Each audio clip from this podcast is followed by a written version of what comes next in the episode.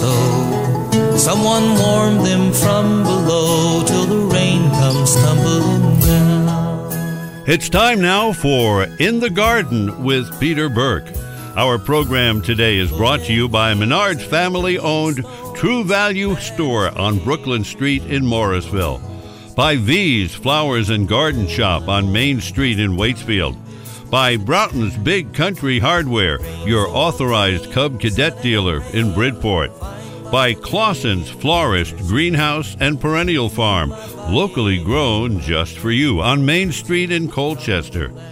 By your locally owned Montpelier Agway, East Montpelier Road, by Thomas Farm and Garden on the Barre Montpelier Road, by Sticks and Stuff and Swanton Lumber in Middlesex, St. Albans, Enosburg, Swanton, and Derby, sticksandstuff.com.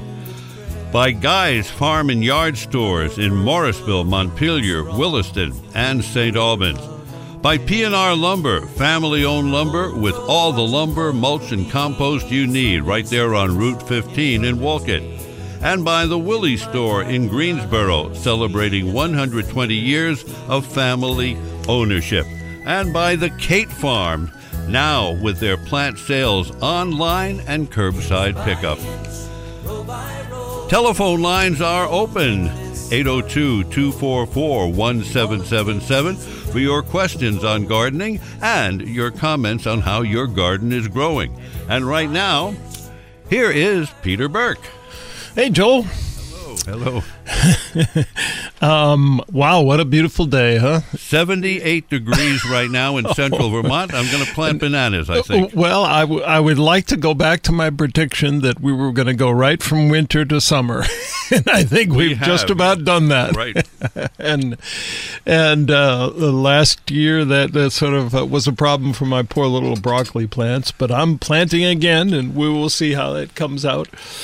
Um, uh, you know, I just I want to take one second to congratulate the the folks of Vermont for uh, doing so well with their battle against the COVID nineteen virus. And, um, you know, I, I've just tipped my hat to everybody who suffered through wearing a mask. Uh, I was uh, telling, I was mentioning that uh, to Jack, actually, that, you know, the, the COVID 15, they talk about the 15 pounds of extra weight that because you're sitting around watching TV and eating snacks, right? Well, there's the uh, COVID acne from wearing a mask, right? okay, all right, there you go. it's like, oh, all that hot air on your oh so we've all suffered together but it's been for a good cause and congratulations to everybody. And keep up the good work I think our garden centers are busy. I sampled. Oh just, man! I sampled two just the uh, on Friday yesterday. Yes. Yep. And uh, Guy's Farm and Yard out there in Williston oh, yeah. very busy. Mm-hmm. And Claussen's in Colchester, Mhm. unbelievably Yeah, busy. yeah. You know, people are all having their victory gardens plus the plus the hanging baskets and all the nice flowers to, Mm. for Memorial Day. People perhaps uh, visiting the, a grave or so. It was just unbelievable. Absolutely. Yeah. Uh, the and but the neat thing is everybody followed the protocol. Yep. masks, and the number, of, at least at Claussen's, the number of people were, Mhm. uh, you know, were regulated as to how many in the greenhouse at one time. Yep. And uh, the line was uh, was long, I'll admit that, but Mhm. moving very quickly. Nobody complaining, and everybody having a, a very, very good and respectful time. Well, there you go, and that's and that's exactly why I always said and I tip my hat to to go ahead and you know, watch the the six foot marks, and people were just very carefully staying six feet away, and everybody that I saw there was wearing their mask, and uh, it's you know I it's not because it's easy, you know, that we do this. It's because it's a huge it makes a huge difference. And so I, I, I'm really just very, very pleased and happy that we're we're doing that. And uh, you know, I I work in the granite industry, and uh, that's where we make uh, tombstones for people that die.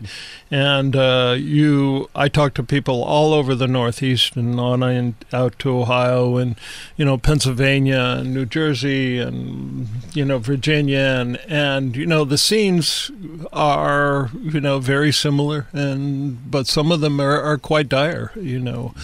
Um, so anyway, uh, you know, when the world wearies, there's always the garden. So today we have the garden, and there's lots to do. Oh my gosh, I'm making a list of all the things that we can do now. It's just terrific.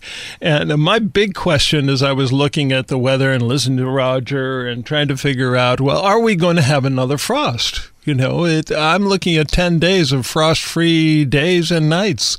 And that puts us well into June. And ordinarily, that would be what we would call the, la- you know, the last frost date. So, um, I'm going to head and plant some of my less tender things like, uh, well, my cherry tomatoes are a little bit hardier than the big tomatoes, so I am actually going to go ahead and do those. And of course, um, I'm going to plant uh, seeds, so squash and cucumbers and all those other things. And at the same time, I'm going to put some uh, seeds in pots for sets because I had the lights and I want to see how they do and maybe make a comparison. So uh, we're going to do some uh, some of the Japanese uh, uh winter squashes. Uh, they're called like a kabocha or something. I got them. My wife is partial to them, and then uh, lots of butternut squash. Mm-hmm. Um, and so we're gonna we'll plant those, and we're we're lucky because we have this hillside that's covered with flowers but towards the end of the the garden season, you know, it, eh, the flowers are starting to die out, and uh, we get the uh, um, the uh, creeping thyme, and so I plant my squash seeds right at the edge of the top of the hill, and then as they really start to put out, they cover that hill with, with squash vines and the big leaves and all the rest, and it works perfect. And and the bees just absolutely love that uh, creeping thyme, so it's there naturally out there to to uh, pollinate the the flowers. So that works really well, and. Uh, the only thing I'm going to hold off on, and I would suggest it's a good idea to hold off on, would be your basil, your peppers, your eggplants.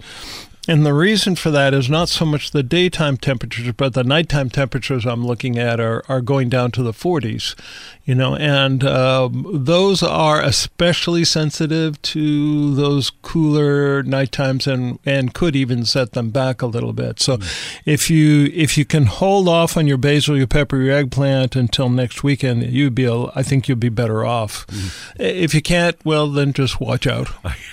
I'm going to say, what did what did Joel do yesterday? Planted his basil, pepper, and eggplant. Well, you're over in the banana belt. I'm talking about us who live in the rest of Vermont. Yeah, you know, I mentioned that um, uh, my daughter, home from Oregon, immediately went out and bought all these beautiful plants, tomatoes, and and then um, I, I I noticed our soil was compacted, so I took your advice uh-huh. and I got the um, the planter's mix of yeah. uh, of yep. uh, perlite yeah. and and and, yeah. Uh, and peat moss. And yep. so we sho- we shoveled that in, and that seemed mm-hmm. to make a difference. Oh yeah. We put the plants in uh, one whole one whole evening. It was Thursday evening. Yeah. And then I went out the next day, just sort of oh, uh, hopefully the raccoons haven't eaten everything. And but boy, they look, I think they grew an inch. No know, kidding. In a day. Oh, that's they, I've never seen them look so hardy. They were happy to get out of their little pots. Oh, that's great. So temperature's warm great. enough, especially on the raised beds. But uh, well, that brings me to the the second thing is water, water, water. You know, um, these little guys don't have uh, much of a root system. Um, the particularly with these temperatures in in the 70s, um, the top two or three inches of soil is drying out quickly. Um, and we haven't had a lot of rain, so you know, make sure you give them a, a good drink every night. Uh, don't hesitate to water every day until you um, until the, you know that they're set in and settled in and have grown their their roots out. And uh, and I'm also, you know, my beet seeds that I planted oh, two or three weeks ago are now up, and the carrots are showing, and the peas are up, and um, my garlic is up, and all the spinaches and lettuces and Swiss chard, all of those are up and looking beautiful. Oh my gosh, I should have brought you ch- a rhubarb. Uh-huh. no, literally, a rhubarb wow. is like two feet. I'm just starting to see the stalks. Oh, I'm sorry. I should have brought them all, buddy. I, jeez. well, hopefully, hopefully mine will grow in a, in a week's time. I, but uh, yeah, uh, we'll have to get in touch before Saturday next week because I'll bring some with oh, me. Oh wow, well, much appreciated. Much, the uh, my my fiddlehead uh, fern forest. Yeah, they uh, you know, whereas uh, a couple of weeks ago I had all, you, you know, Yeah. uh, harvesting responsibly so that they come back next year because I love the fern forest. Mm-hmm. But I kid you not, the ferns are almost three and a half feet tall. Oh now. my gosh. Yeah, it's Oh. it really they they seem to enjoy the north side of my house, right Mm-hmm. up against the house, but they've gone like 15 feet out. They just keep extending themselves. I don't know if it's the uh, Wow. uh, w- rhizomes or however you, how, how they spread, but they always seem to grad take over another foot of the backyard, and with my blessing because it, it is the neatest little. It's fun to walk through. It's fun watching the critters run in and out of it. You know, So- but uh, and uh, people are in, in, in, who are deep in the woods in central Vermont are just harvesting their fiddleheads now. Uh, That's right. You know, up our, uh, you know, in Calais, Woodbury, you know, uh, up in that area, Worcester, um, they're just, you know, they're just hitting, just starting up. So, but uh, that particular spot where we are is right in a notch, so there's no n- north or south exposure. it's it's like uh, one little slot of south exposure, and then everything's in the shade again. Well, it's a so- long way from the harvest, but I, I would at this point say. Uh, uh, reconditioning one's soil Mm-hmm. uh, every couple of years is a good thing to do. This is the first time I've done this in like six, Mm-hmm. Yeah. six years. Yeah. We just keep tur turning it over and turning it over. This year, we uh, loosened it up quite a bit, and with the vermiculite, etc., Yeah, Uh, it just seems the plants are. It seems the plants are harv- happier now. You know, and that brings up an interesting point: is that that um, the roots of a plant need air, not just the the moisture and the nutrient, uh, minerals in the soil. They also need air to grow well, and it seems sort of um, counterintuitive, you might say, but uh, yeah, the roots penetrate better, grow more easily in a well aerated soil, and so even for the no-till, uh, uh, you know. Um, farmers and gardeners, they still like to use a broad fork to actually stick in and aerate the soil to to give the the roots a chance, uh, give the air a chance to penetrate down into the soil. There's so much nitrogen which we don't think of, but there's a tremendous amount of nitrogen in the air.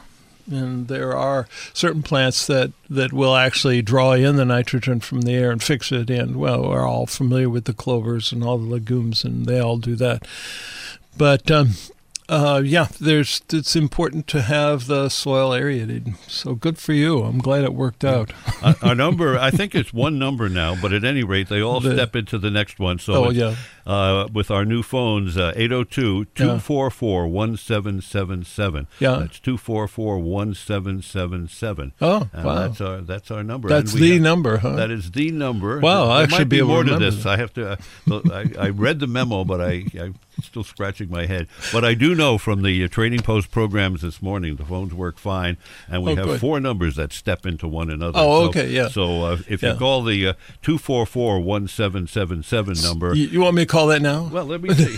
let me see. Somebody's calling right now. Probably the boss telling me that it's just the opposite of what I said. But let's go.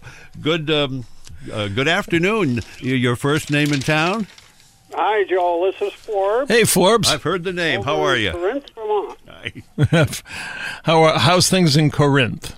Great, great, growing anyway. It's on the uh, uphill side here. so it's growing on you, huh?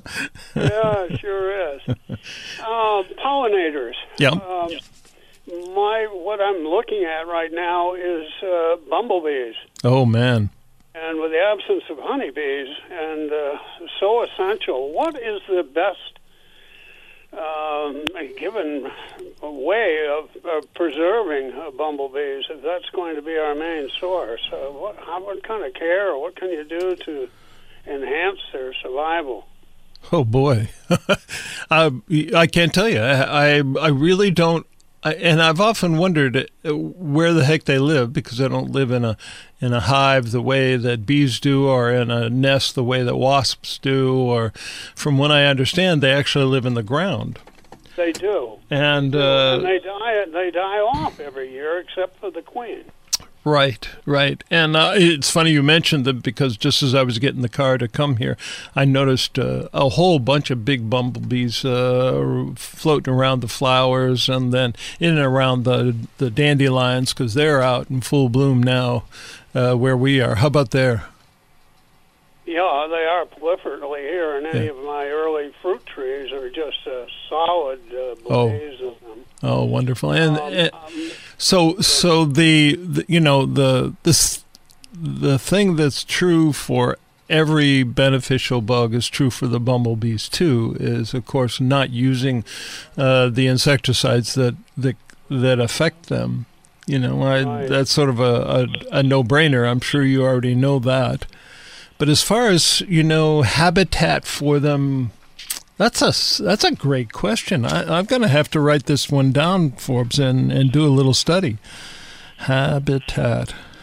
Well, yeah, I, what I do, of course, um, and everybody wants a pristine back, back lot in the yard, so they mow everything heavy. And I, I isolate if I'm uh, bush hogging or anything else. I will leave areas that uh, have uh, a flower, a good abundance of flowers. I'll leave that alone for them. So. That, So- uh, that's the way I'm helping Yeah. them. But So, do your neighbors uh, come over and say, uh, "Forbes, you missed a spot"? no, they're pretty happy to get what I produced. um, uh, a honey, an interesting factor too. Um, a honeybee, one honeybee or one bumblebee is equal to about 450 uh, honeybees as far as pollination goes. Wow! Um, Wh- wh- are you they're saying hairy. one to four hundred and fifty? 100 to 400, yeah, one to 400. Holy Christmas! Um, Boy, they, that's they will they will fly at uh, 50 degrees, and even in a drizzle where a, a honeybee will not go out Mm-hmm. unless it's above 50 degrees, and not in any drizzle. Do you Um, plant- also, the honey honeybee is a nectar-seeking bee, yeah. and the bumblebee is a pollen-seeking bee. Gotcha. So now you get greater uh, pollination Mm-hmm. factor. Bumblebee. Yeah. Long live the bumblebee! I can say that. Yeah, yeah. Yeah, well, I'll I'm going to research that and and see what is good habitat for the old bumblebee. I, I I've been studying the mason bee, and and I'm kind of curious about if anybody ever if anybody uses those and if they have any idea. And they're sort of the same thing. They're not they don't produce honey or anything like that, but um, we'll see. Right. All right. Okay, and also the last part is this new giant uh, uh, killer bee that is attacking all of the um, uh, honeybee nest. And, and um, You're talking about the wasp? Or the you talking wasp. I'm the sorry, wasp? wasp. Yeah. Okay. Yeah, would hardware cloth that comes in different sizes, or something that uh, somebody could put over their hives that wouldn't allow that uh, Oh, sure. to Yeah. Yeah. And uh, I thought that if you could, you know, hardware cloth sometimes comes in different sizes and could restrict them getting in. Yeah, I, I would be tempted to. Um, I don't know Yeah, enough about them. You read about them, and I- I'm not sure that they're really all that prevalent uh, in, in Yeah. our climate, and if they are going to be. Sort of like the killer bee that came up from from South America. It it never really came up this far, but Right, right. we can Well, hope for right. the best. Food for thought. Yep. it sounds like have more food for, for nightmares, Forbes. you know it. Well, have a good day. Yeah, you too. So we have uh, Linda now. Linda from Morrisville. Hi, Linda. Hey, good afternoon. How are you? I'm um, well, and uh, what's going on today?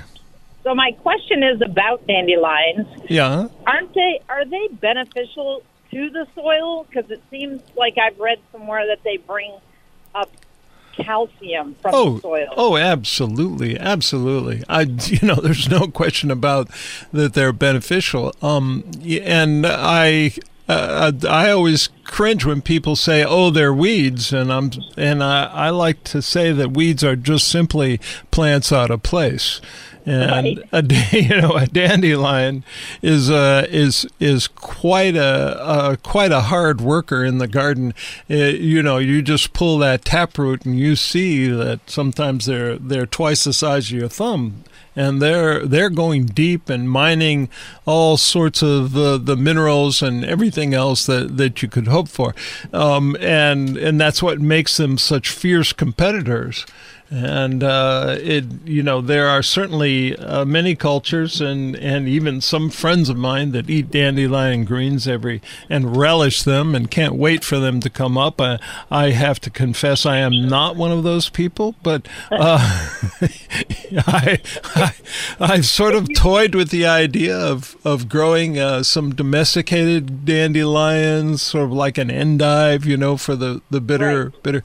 Uh, but uh, I haven't brought myself to it because I just have so much, and I figure this would be my luck. I'd put, I'd put, put grow something that took over, you know. I'd be planting yeah. another weed. Right. Well, I know when you taste them when they're really super tiny. Yep. They're they are like a an endive. They're Yeah. not too bad. No, they're And- they're not too bad. Yeah. Um, and there was another question I had. It- oh, May apples. Um, where can I find them growing wild in the woods? I'm. Do they grow in Vermont, or that is that something you have to? I've I've never seen them in Vermont, but uh, uh, why not? I I've haven't gone, you know, looking for them.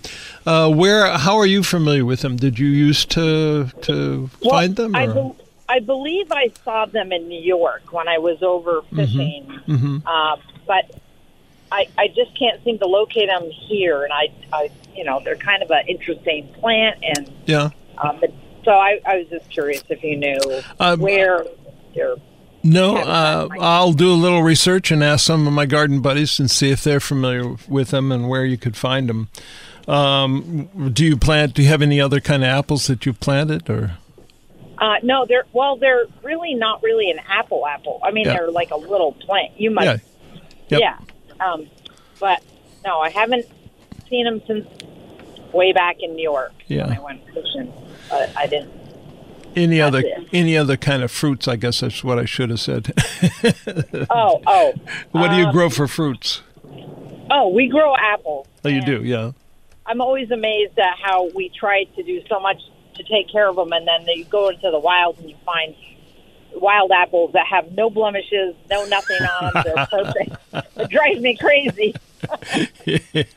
Yeah, well, it, it's true. It's very true, and and uh, uh, but the the only thing that you will find is that well, I'm sure you've you've gone out and and uh, uh, uh, tasted some of those wild apples, and they could be pretty tart.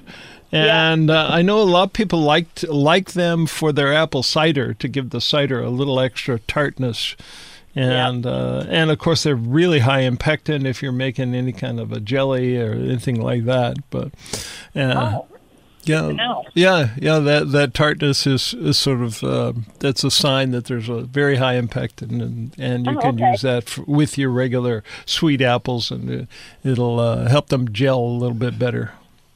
Well, thank you. Yeah, very much. sure. Yeah. well, right. thanks for the call, Linda. A reminder that uh, for all gardeners, Cate Farms plant sales are going on this year, but they are online only this year with curbside pickup. So go online to catefarm.com and get all the information and the latest updates of what's happening this weekend.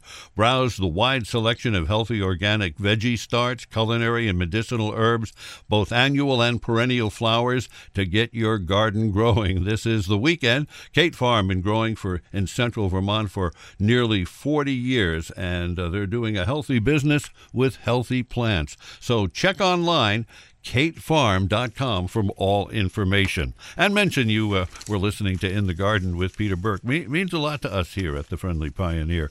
Our telephone number right now, 244 1777. That will get you in on all the lines that are here, 802 244 1777. And once again, here's Peter.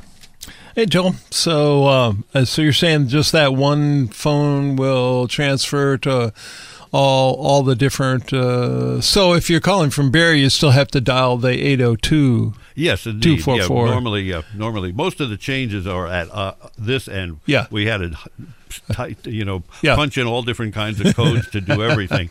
But a, a toll-free line really doesn't mean that much anymore. anymore. Yeah, yeah, so yeah, that's the- yeah, that's right. Well, because if I call from from work, uh, you know, I, in Barre, I have to dial the eight hundred two. But if I call from home, which is the Yeah. two two three number, it's just the without the 802. you know, plus internally here, we have uh, a line that we can call out on Mm-hmm. that people would not call in on, and then we have one that only the boss, only the well, I guess three bosses that I have at this point. All of the all of them have the super hotline. Oh, that's that red phone there. That's exactly, and I'm sure every all three of them, you know, Mr. Squier and Mr. Corm, when and, that and one, Lee, li- yeah. all have their fingers resting on that button right now. It's a hair trigger, but And uh, so uh, but so when that lights up, you know you're in trouble. Oh, I, I, just, I, I just go under. I just dive under the console. You know, when that one lights up, there you go. and it probably will this afternoon. Uh, so I got a uh, actually a soil thermometer uh, at uh, one of our sponsors, and um, and uh, I was just sort of curious because I was reading about planting my potatoes, and it says uh, when the soil temperatures are 50 degrees. And I thought, well, I don't know what the soil temperature is. Yeah. you know, I, I'm curious as heck because uh, w- what is a soil temperature out there? So I I mentioned this last week. You know, I had tested it, and and uh, sure enough, it was 52 degrees, and it was 52 degrees all in every spot that I checked. So Uh, you should have taken your own temperature. That was 52 degrees. Take it back under warranty. I got plants of potatoes. huh? I think we have somebody on the line on the line right now. Oh, good. Fortunately, it's not that red one. So, Oh, good. so uh, your good uh, good afternoon. Your first name in town? Yeah, this is Ted in Shelburne. Hey, Ted. Hey, how are you? Uh, I just wanted to put a plug in for, for probably watering garlic Okay. because remember that the roots are pretty far down Yeah. and they may still be moist, but maybe not.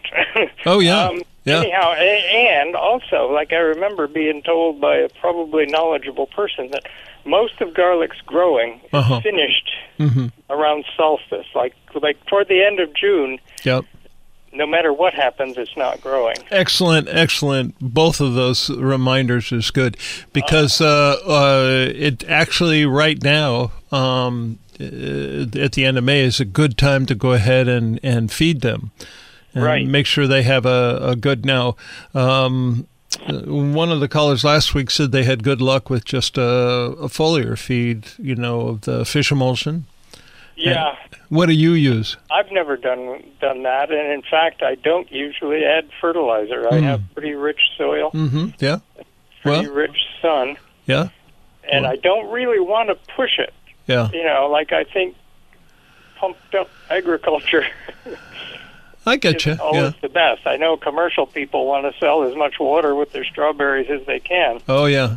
Yeah. by the pound. Yep. Uh, but so anyhow, I don't know, but I don't actually add. Mm-hmm. Okay. it. I may I may do something now that we're talking about it, but it, it I partly mention it just because it's exploding now.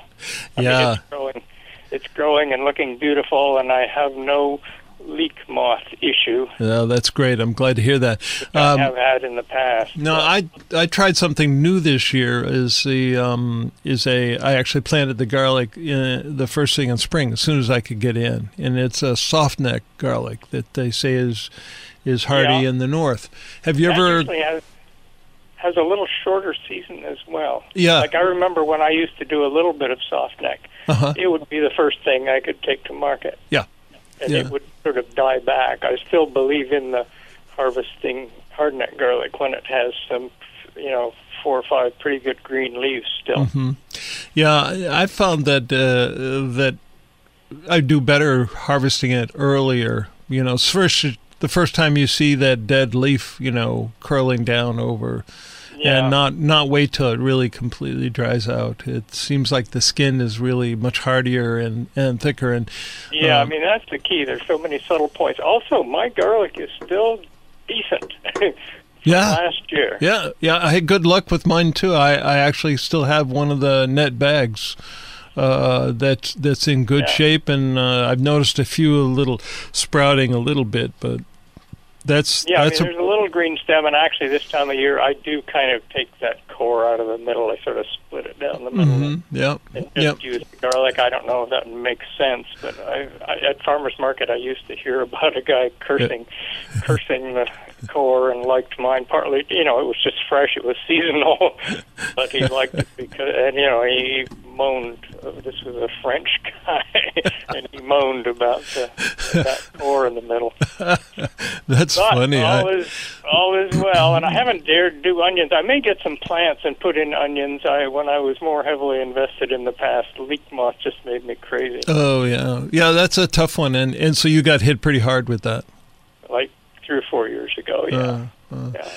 Uh, my onions are up and looking real good. Uh, we I planted both the plants, and uh, I planted them too early, and and the two nights later it was twenty degrees and just absolutely Yeah, that's, that's killed 'em. that- that's a bummer, and I am like my tomato plants at this point are in pretty fully rooted uh-huh. quart yogurt containers, and I I'm not sure. Well, and I am in Shelburne, but uh, Yeah. and I could cover. I don't have that many plants. Yeah. But, uh, So are you going to risk it this weekend, or are you going to wait well, till? I am not sure yet. I haven't really decided.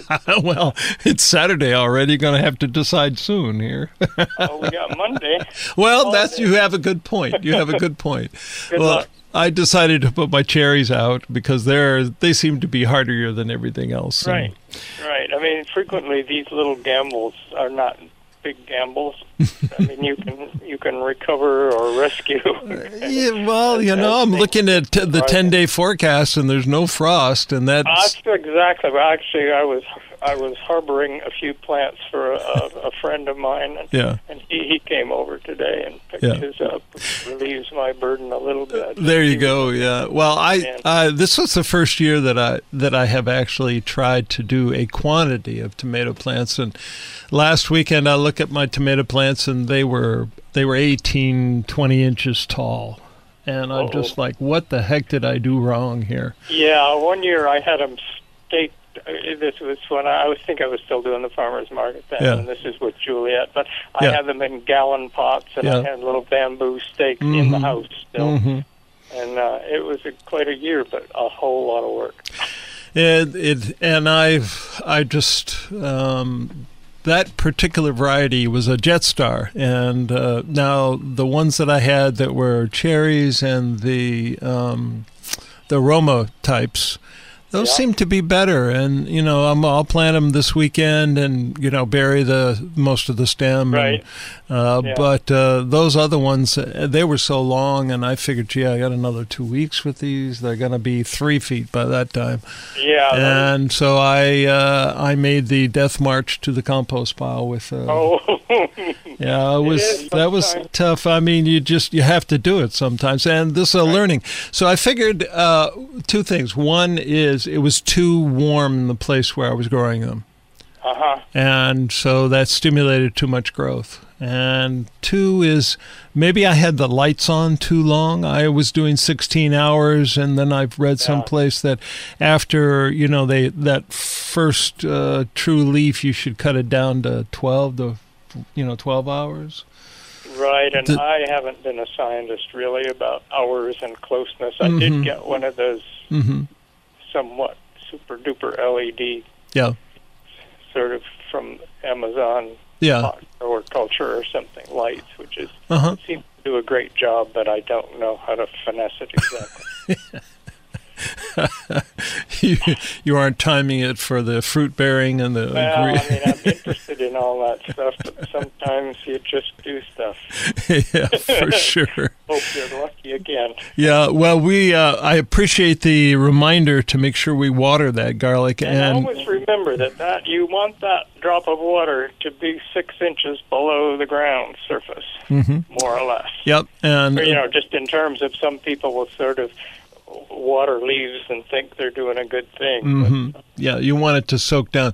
And I always say just use that finger test. Just stick your finger in the soil, Right. you know, and it should feel moist all the way down to the tip. And Right. and if it's not, if it doesn't, then you haven't watered enough. Yeah, or scrape some away, and you'll just see that You'll like, some of these little rainstorms and some of these little waterings Yeah. take the dust off the top, but it's not for the most part, water your crop. yeah, right. Make sure that it's watering the roots and not just Yeah. the the keeping the top of the soil wet or making the leaves wet. Yeah. Counts. Well, thanks, Ted. I, I really appreciate that, and Okay, uh, fine. Well, good luck. Keep up the good work, both of you. Both of you. thank you. Thanks. Bye. We'll do. Have a good Memorial Day. 244 1777, the one number. You might try the other one, see if it comes in. I don't, I, I I'm not going to officially give it out. you, you know what has taken over my backyard? You were, we were talking about dandelions Yeah, ear- yeah. early. Well, a while back, along the periphery of my my garden, I had planted uh, violets. I had just taken them from out of the woods and Yep. various places when I was out. This is years ago. Mm-hmm. Well, they, they have ta taken over beyond the fern forest. Imagine my house. Imagine the Mm-hmm. fern forest going about thirty, and then from that point on, all the way back to the garden, another thirty feet or so, are all uh, violets. Yeah. and I will not mow over them. Oh, no. But interspersed among the among the violets are the. Um, uh, you know, are the dandelions now, and I tell you, just nature by herself, it is the prettiest thing. You know, this big, this big, you know, mixture of du- of dark purple Yep. and uh, and yellow dandelions. I said, you know, uh, people are calling these weeds, and yet it is prettier than anything I've ever tried to cultivate flower wise. and, and certainly better than anything I could design. and, and, and one little thing, I'm looking at all the expansive dandelions, and I'm just you know crawling around looking Mm-hmm. looking at them. And in this huge field, I found one white one. Is that an, you know an albino? no yeah, kidding. isn't that something? I'd never. I, I I have to say I've never seen an albino dandelion. So um, So there's don't know. always one in the crowd, though, isn't there? Yeah, so I'm letting it go to seed. My neighbor's going to love that, you know. Oh, he's all, all those little white puffs coming into across the, As if we don't have enough dandelions. You know, there's a fence between. You know, good fences make good neighbors, but not, but you know, uh, a wire fence isn't going to stop. not a dandelion. No, no, no. They drift for miles and So miles. if my neighbor has a, a field of white dandelions, you'll know who's You'll know. You'll know where it came from. But it's, you know, boy, I tell you, it's interesting. Just, just you know, spending a lot of time and looking what's what you've done and what you've not done. What Yeah. Mm-hmm. back then, it's only a half acre that I have. You know, Yeah, yeah. and, uh, and yet it um, certainly it certainly fascinates me. We have another caller Oh, on the line. okay, Let's good. see where we're going. Your first name in town, please. Rich from Starksboro. Hey, Rich, how's it going, buddy? Pretty good. You? Oh, you know, another day in paradise. Yeah, yeah. Um, since you've been talking about this water and stuff quite a bit, I wanted to ask you about compost tea. Is there any problem with watering with compost tea every time you water? Um, probably not. Probably no no problem whatsoever. It's not quite like a soluble um, fertilizer, which you should only do once a week at most. Uh, you know, but the uh, the compost tea is is terrific. I mean, it's it's basically akin to putting the compost on it and letting it rain. Um, yeah, the there's no reason you couldn't. Are you spraying it on or are you pouring it on? Pouring it on with a cup, just Yeah. like you do with Yep. a five gallon bucket. Yeah, no, I I think that there couldn't be anything better. You do uh, you do have to watch that you don't get too much nitrogen, but you wouldn't with a compost tea because the that's about a one one one on even a good compost is only you know it's pretty well balanced. It's not high nitrogen or anything. Whereas uh, you know a, a soluble uh, a soluble organic uh, fertilizer you know can be as high as you know 10 uh, 10 10 10 or you know so it's a pretty high rate of uh, with and to be easy to get too much nitrogen which you don't want because then your plants will grow all the green stuff and not all the not the fruits. But with the compost tea you don't need to worry about that at all. Do you have uh, how do you make your compost tea? Well, I use a five gallon bucket, Yep. and I I put maybe like a uh, like a, a shovel full in the bottom, mm-hmm. Yeah. Compost, and then I fill it up with with uh, water, and let it sit for a day or two until everything sinks to the bottom, yeah and then I start dipping it out. And Yeah. and when it gets down low, I I add like a handful of compost just to kind of refreshen it, uh-huh and I fill it back up again. Does that sound like a good way of doing it? Oh, absolutely. Yeah. Well, how, how do you have you noticed that your plants, uh, uh, you know, seem to respond to that? Seem like it. Yeah, Yeah. our peas uh, they're jumping up on the the trellis. All right. well. Oh, that's great. When did you plant your peas? Got planted in the middle of uh, April. Yeah. Yeah, that's that's what we did too. I've got one Uh, spot so where they didn't. It was so cold that the other ones have almost caught up with them. They like two weeks later. Yeah, right. I've got a couple spots where I need to replant. They didn't. They didn't seem to like whatever it was. I didn't. Uh, I don't Didn't know. germinate, you mean? Yeah, they didn't germinate well, but that's You that's got the same deal. it's not unusual, you know. It's uh, you you want to make sure you have enough peas to plant two or three times. It's sort of like cucumbers. You want to make sure you have enough cukes to plant more than once.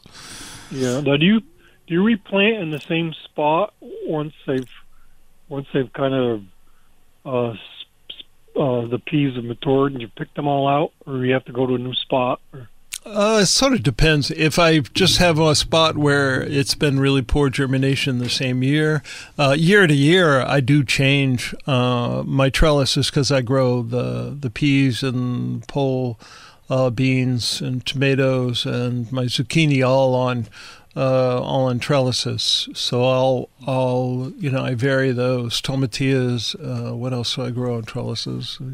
Anyway, I'll I'll rotate those year to year, but if I get poor germination, um, I'll just go ahead and backfeed those. Because Mhm. you know, if some come a little later, it doesn't really matter. If a few is ahead, doesn't really matter. Do you ever get two annual crops of peas No, on the I, same uh, I've on never. the same? No. No, have you? Mm, well, it's no, I guess not. But Yeah. thought if I planted the peas early, I might be able to. Well, what I have found is the the uh, you know the edible pods, the sugar snap ones. Uh, those right, this is my those kind of thinking about. That's all grow. those will bear quite a long time. I my trellises, matter of fact, it was for those and the pole beans that I increased the height of my trellises to eight feet instead of uh, the six feet that they were, or I think they were like five and a half feet, and then I added one more piece of pipe, two feet, um, so they go up to eight feet, and that was for those. Um, the sugar snap peas because they, they will continue to bear uh, for uh, well into the summer. Matter of fact, uh, you know the the pole beans they'll they'll bear right up to frost, and even some of those uh, sugar snaps will bear right up to, to frost. So I, I can't say I have a second, you know, um, but I have a continuous harvest right right through the winter from those, right through the summer from those guys, right up to the first frost. Whereas the the garden peas, you know, the peas for with the pods that you shell and freeze, you know, tho- those I just get one crop and that's it. Yeah. Those Yeah, are sort of like a bush pea. kind of like what you talk about too. I guess I never really thought much about it. They, seem to slow down near the end of the summer. But, Yeah. but, Well, uh, Uh, you know, give them more compost tea. there you go. there you go. Uh, This is the first time we've really gotten vigorous with the compost tea this year. Yeah. So, Yeah. but another watering question. You were talking about not watering the leaves of the plants with the garlic. hmm Would that apply just about every plant and anybody ever plants in a garden? Well, for the, for the most part, you want to water the soil. That's right. Um, the exception to that is if you're spraying, um, you know, a foliar, you can spray that. And some people recommend spraying uh, the compost tea, you know, in August to try to as a preventative for the um, uh, late blight. Um, and Okay. I, I don't have enough experience with that to say it works or doesn't, but I, I've read about that. People's it's sort of like a, um, the organic uh, uh, serenade, you know, and that's basically just a compost tea that you spray on the leaves, and that supposedly uh, changes the pH enough to um, uh, to prevent the uh, that that virus from um, spreading on those leaves. Or developing on the leaves. So uh, that's the only case in which I would recommend spraying the leaves. But for the, your you know regular watering, you you want it at the roots. That's where it's going to do the most good, and it's possibility that it can it can uh, do damage. Now, certain plants, particularly like uh, bush beans, they're very susceptible to um, uh, to molds and so I, you really want to keep the water off of them as much as possible. And, and of course, you know, I, I, laugh too, even even as I say it, it's like you know, don't put water on the leaves.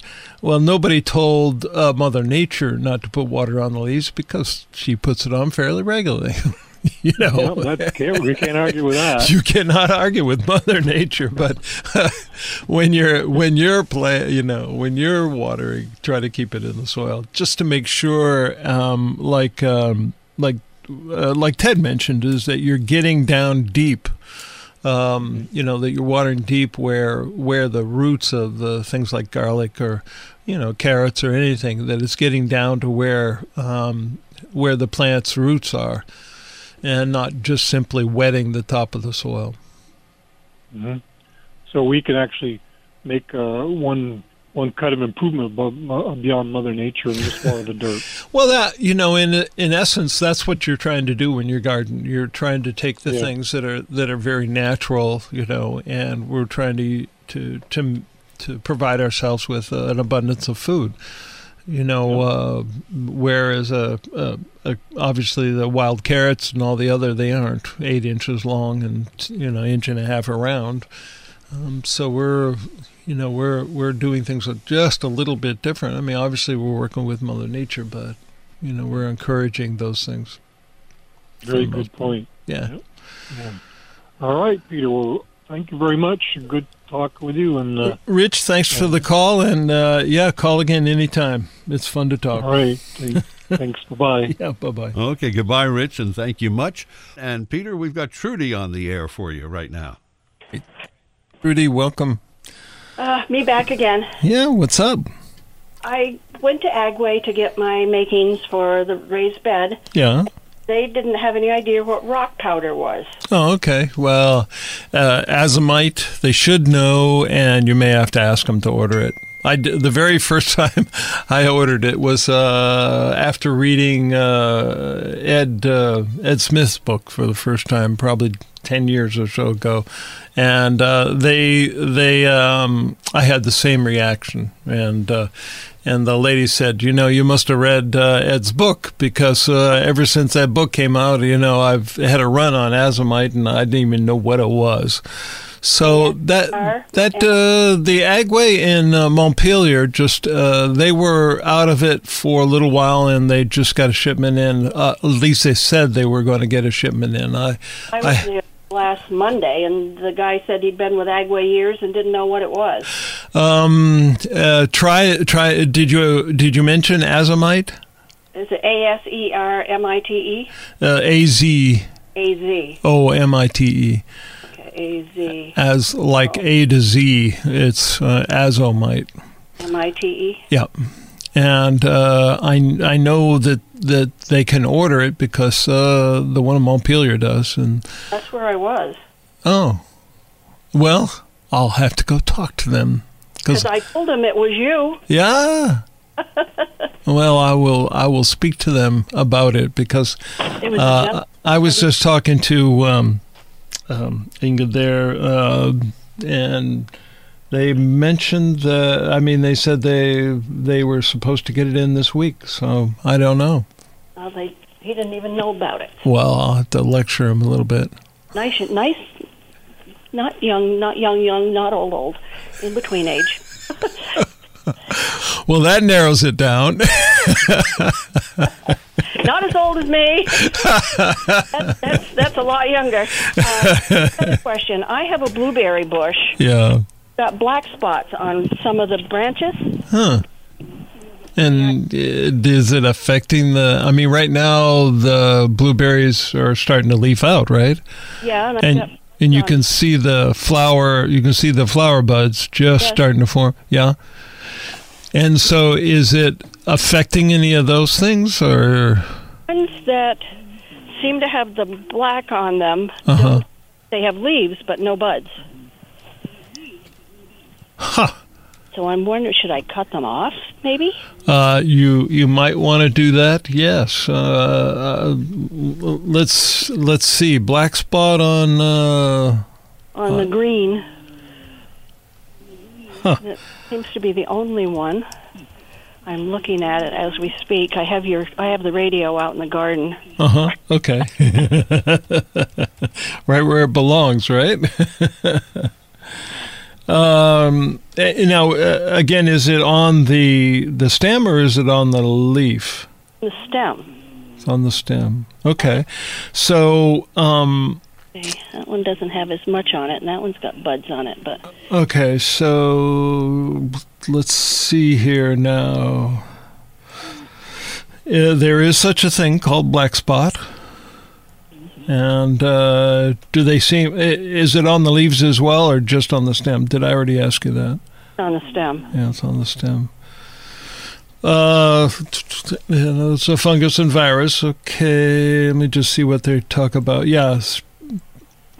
Uh, let's see if they say to treat the virus. Uh, the aphids spread the virus, is what it is. It is a virus, and uh, huh.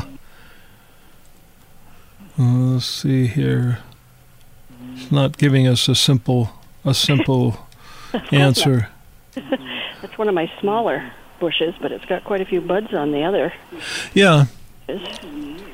Well, that branch has got buds on it, and that one's got black on it. And What I would try because it's uh, the virus, I would try something like a uh, a neem oil and spray all the leaves and all the stems on all of them, because something like that will tend to spread. So you want to make sure uh, that. Uh,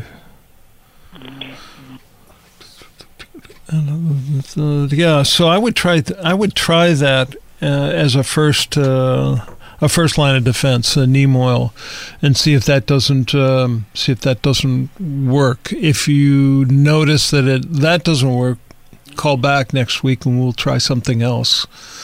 Because uh, other than just clipping it out and getting rid of it, you know, that would be, you know, that's something you probably want to do. It's not the, it's probably not fatal to the plant itself, but it may affect, like you say, the fruit. So I would, I would try the neem oil. That would be the first thing I would try. All right, I'll do that. And then, because that would certainly slow it down. Make sure you do all of your bushes while you're doing it. Do you have a sprayer? Uh, I not a big one. Yeah. Okay. Well, you don't need anything, but you have a lot of. How many bushes do you have? I've only got six. Oh, okay. So you'd be okay. They're not huge yet. Yeah. Yeah. Well, that that would be. Where did you get those from? Oh God, I've had them for a number of years. Oh, okay. Yeah. I I got some at Dandelion Acres, and I got Mhm. some in Lancaster, New Hampshire. And Oh, okay. Yes. like, but it was from a nursery, and you would normally expect them to be d- disease free. several years. Yeah. Okay. Um, yeah, that seems to be it's a it's a virus, and uh, we'll have to try the neem oil, and then we'll go from there. All right, we'll do that. Yeah. Very good. Yeah. Do you you know where to get the neem oil? Well, you can get that right at Agway uh, or or Blue Seal or any of those. Did I spray that on my apple tree? The neem? Yeah. Uh, I I wouldn't. No, I, I probably wouldn't.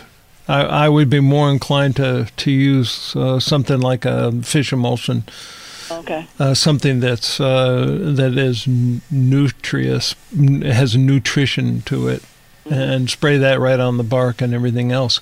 But uh, why are you thinking about spraying your apple trees? Are you seeing something on there? Oh, I just didn't know if it should have something. Uh, usually, um, before the buds are out, you spray it with immiscible oil. That's the first okay. thing. Beginning to have buds on a couple of Yeah. branches. So yeah, you know, go ahead and go with a um, go with that, or or with uh, well, uh, that for that matter, a manure tea. But I, I would go with the fish emulsion. That's a good feed for uh, for an apple tree. What about ProGrow? Uh, to feed the apple tree? Yeah, Oh yeah, absolutely. I did that around the perimeter. Yeah, sure. That's they um, they give the rate right on the bag to to um, you know so much per inch and so many you know out at the drip line and all that other stuff. But it's right on the bag. I would just follow those instructions. Okay, very good. All right. Yeah. All right. So what kind of apples are you growing? Well, there's three different kinds on one tree. Oh, no kidding. Uh, there's uh, Honeycrisp, Yeah. Yeah. Crisp Max, and Honeycrisp Max. Huh. And something else. Su- I- surprise, I- yeah. It was my second year with it, and Yeah. I got, I think, 25 apples off from it last year. There you go. That's great. So, um, one thing is uh, you may want to do with your blueberry bushes is to rake up the. Do you have a mulch on there? uh, yeah, I use pine needles. Uh-huh. I have weed guard under the pine needles. Oh, I see. Yeah. Okay. All right. Well, sometimes viruses are harbored in the in those mulches. So if you continue to have a problem with the blueberries like that, you might want to just rake up your mulch and put it in the burn pile and uh, put something new down. Okay, Okay. very good. Hey, let me know. I'd be real interested to hear what happens, Trudy. All right, thank you. Yep. Have a good weekend. What's Yeah, you too. Yep. Bye bye. Okay, thank you. We're reaching the the end today. I just wanted to mention that going back uh, even uh, you know further, uh, behind you know further back uh, uh, past uh, Ed Smith's book, uh, Dick Raymond's book. Oh, yeah. first got me into gardening many many years ago. Um, with regard to the peppers, I before I plant them, put some match heads in underneath Oh, yeah. the roots because they like they like sulfur. Of course, in recent years, the uh, what what we call a match now is a different. it- the sulfur really isn't in the match head anymore. Yeah. But I've been using uh, a, a case of matches that I picked up somewhere that had uh, stamped on them Ronald Reagan for president. So I figure those are the old mix, and I would spray Epsom salt on them Yeah. which is magnesium sulfate, and I have no idea whether that is a, uh, you know superstitious behavior at this time. Is that does it really help? But it does seem to make the leaves green. But you don't want to make them green with nitrogen Yeah. because I've had beautiful green pepper Yeah. plants a couple of times. Yeah. And no. Few peppers. No fruits, yeah, yeah. That's uh, it's always sort of a balance between one and the other, and that's of course one of the the real advantages of using organic fertilizers. is You're a lot less likely to to uh, to burn them, you know, or to over over nitrate, you know, over feed the nitrogen on on those. So you're using compost or fish emulsion or those types of things, or the ProGrow uh, they're balanced and the you know not not that high in nitrogen, but certainly provide a lot of nitrogen in the soil. So Well, I guess if uh, Epsom salt would uh, definitely not be or an organic. No, I, you know, I, I, I don't see any of that. yeah. No, I Oh, think really? that's fine. Yeah, it's just a it's just a uh, like salt basically. Yeah, magnesium sulfate. that's yeah, right. So um, I think that your feet. I know that. it, it is. You know. well, you you don't use a lot of it on there anyway. Right. I don't know if you spray your peppers after you soak your. No, never mind. there you go. That would kill them. a natural fertilizer, huh? Jeez, Joel. oh, hey, I, I did call um, Bob. Remember you gave me the phone number? Oh, yeah, right, Yeah, right. yeah, and I we had a very nice conversation about uh, you know about the garden and gardening and all the rest. And that was uh, that was a lot of fun. Well, since he's retired, I guess he has more time to garden, right? More time to garden for sure. Yeah. And uh, he said he had met you once, so. Yep. All right. Well, I guess we're. Uh, gee, boy, that went quick. The, this is the quickest hour. Yeah. So uh, everybody, be careful. Make sure you put your sunscreen on. It's a lot harder out there than than we're used to. You know, make sure you hydrate and and take care of yourselves and enjoy your garden. And we'll be back next week. So uh, write those questions down because uh, sometimes it's hard to remember. What was that I wanted to ask that that old geezer? so. Uh, um, we will uh, we'll be back next week, right? And we'll be in the garden. All right.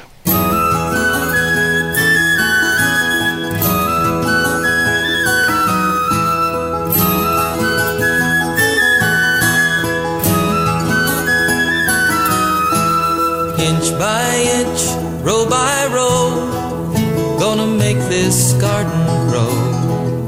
All it takes is a rake and a hoe and a piece of fertile ground. Inch by inch, row by row, someone bless these seeds I sow. Someone warm them from below till the rain comes tumbling down. In the Garden today, brought to you by Menard's family owned True Value Store, Brooklyn Street in Morrisville. By V's Flower and Garden Shop, Main Street in Waitsfield. By Broughton's Big Country Hardware, your authorized Cub Cadet dealer in Bridport. And the Cate Farm, that's right, their sales online only with curbside pickup by Claussen's Florist, Greenhouse, and Perennial Farm, locally grown just for you right there on Main Street in Colchester. Your locally owned Montpelier Agway, East Montpelier Road. By Thomas Farm and Garden on the Barre Montpelier Road. Sticks and Stuff and Swanton Lumber in Middlesex, St. Albans, Enosburg, Swanton, and Derby. Sticksandstuff.com. By Guy's Farm and Yard Stores, four of them to serve you Morrisville, Montpelier, Williston, and St. Albans. By P&R Lumber, a family-owned lumber mill. Plus, they've got not only the lumber, but mulch and compost and lots of gardening things you need. P&R Lumber, Route 15 in Wolcott. And by the Willey's Store in Greensboro, celebrating 120 years of family ownership. Inch by inch, row by row, We thank you for listening and be sure to join Peter Burke in the garden next Saturday at 12:30 here on WDEV FM and AM. Someone bless these seeds I sow. Someone warm